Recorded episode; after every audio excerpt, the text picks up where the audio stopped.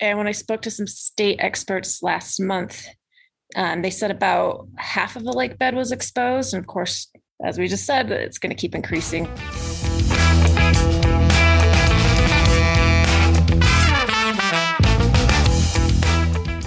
Good Wednesday morning, and welcome back to the Daily Buzz. I'm your host, Dayton Olander.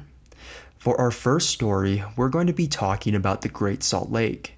I spoke with reporter Leia Larsen about the famous landmark and what's being done to keep it from disappearing completely. Hi, Leia. Thanks for joining the podcast. Yeah, thanks for having me. So, you had a story published Tuesday about the Great Salt Lake. Can you tell us what's happening out there? Well, for the second year in a row, unfortunately, um, our Great Salt Lake has hit a record low, which is concerning for a whole variety of reasons. Um, can we expect this trend to continue going forward? We definitely can, at least in the short term. Um, I'm sure you've been outside and experienced this insanely hot weather we're having. And if you think about the Great Salt Lake, it's basically just a giant puddle. And what happens to a puddle when it's exposed to really hot weather? It evaporates.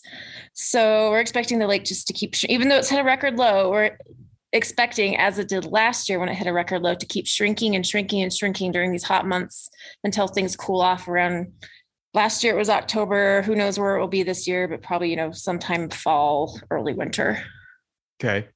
And so when you go out and visit the Great Salt Lake, like an Antelope Island, uh, it's really hard not to notice how much the lake has shrunk. Um, how much of the lake bed is currently uncovered, and what does that mean for residents who live nearby? That's a great question. So the lake, throughout its history, has kind of fluctuated. It rises and it falls. Um, but the state kind of measures it by sort of an average meander line. And when I spoke to some state experts last month, um, they said about half of the lake bed was exposed. And of course, as we just said, it's going to keep increasing, but we're right around half of the lake bed being above water. Wow. And again, what does that mean for for the residents who live um, kind of in that area? Well, I guess if you like recreating on the water, it means you're going to have to go a lot farther to get to it. Um, I think near Spiral Jetty, it takes about a mile walk to get to the water. But more importantly, for people living not even close to the lake, but just along the Wasatch Front, um, as this lake bed continues to be exposed to the air and the elements, the salt crust on top of it is getting eroded away, and that is going to start kicking up hot spots of dust. So it's going to create a big particulate air pollution problem. I think we're all familiar with what air particulate pollution is because of our winter inversions. Um, so similar kind of thing, but it's going to be from lake bed dust. And that lake bed, unfortunately, because of historical mining practices, contains some really icky pollutants like arsenic and mercury. Sounds like a lot of fun. Um, so the state legislature this past session seemed to make the saving the Great Salt Lake uh, a big focal point of theirs. Um, what are some of the measures that they've passed, and when will we see those begin to have an effect on the lake? Uh, that's another great question. So yeah, it was. I mean, we did see a deluge of water related, Great Salt Lake related bills, relatively speaking. Usually, you know, water legislation is kind of like no man's land in the legislature because it's so entrenched.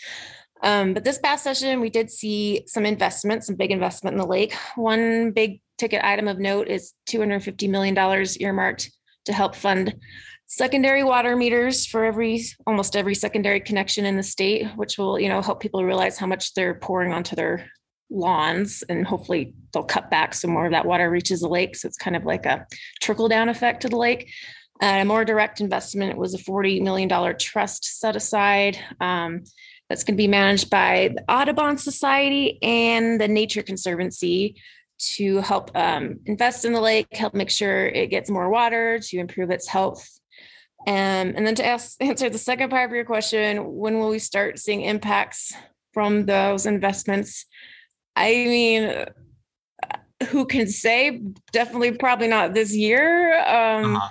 Is it enough? Is it a drop in the bucket? I mean, it's great to see investment, but is it enough? I mean, time will tell, I guess. Certainly. Well, I'm sure we'll all be watching the lake uh, with interest over the coming months and years. Leia, thanks so much for taking the time to talk. Yeah, thanks for your interest in the lake. You can find Leia's latest reporting on the Great Salt Lake at sltrib.com. And today's final story stems from an email interaction between a Utah state lawmaker and one of his constituents. After the U.S. Supreme Court decision overturning Roe v. Wade, Provo resident Shayla McDonald wrote to Republican Senator Curt Bramble, who represents her in the state legislature. In her email, she noted feeling scared and asked Bramble what Utah's abortion trigger law would mean for women in the state. Just moments later, 18 minutes later to be precise, just moments later, 18 minutes later to be precise, McDonald received a reply from her state senator. Bramble responded with a single sentence, reading, and I'm quoting here The explanation is that the trigger law will stop the barbaric slaughter of innocent unborn children. End quote. As reporter Courtney Tanner detailed in her story, the pithy answer may be indicative of more systemic problems in the state, specifically up on Capitol Hill. When Courtney called Bramble to ask about the email, the lawmaker shouted at her and repeated his answer in the email he sent to McDonald. Courtney's story has published, and you can read it at sltrib.com. And that's all we have for you today.